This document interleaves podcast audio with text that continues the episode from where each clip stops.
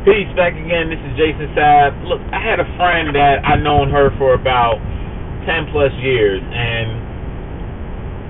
I, I you feel me? We got so close in that ten plus years. We were calling each other family.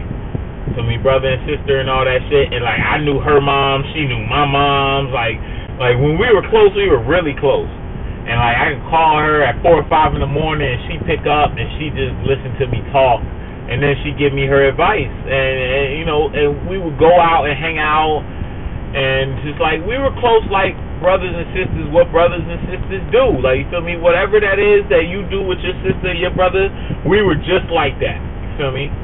We were we were family. We are we were family. We are family. I can't say we were because in, in my heart, I still feel we are family, but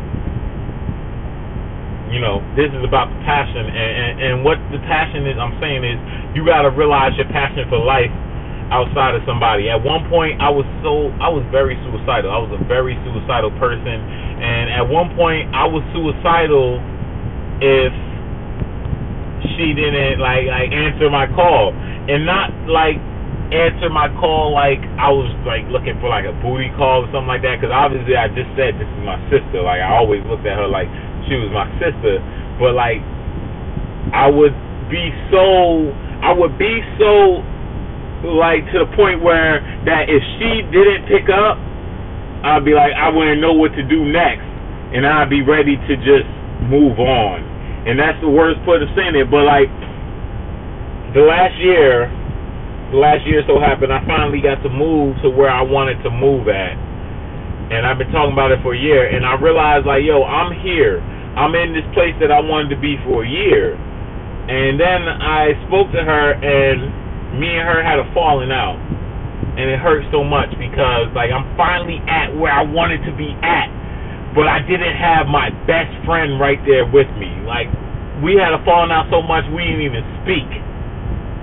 And that shit hurt so much. You feel me? I didn't even speak to her mother, and then she didn't speak to my mother. Like, we really didn't speak.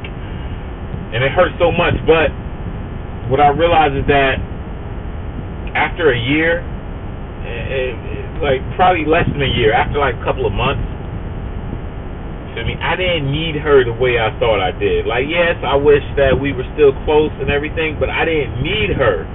I could do it by my damn self.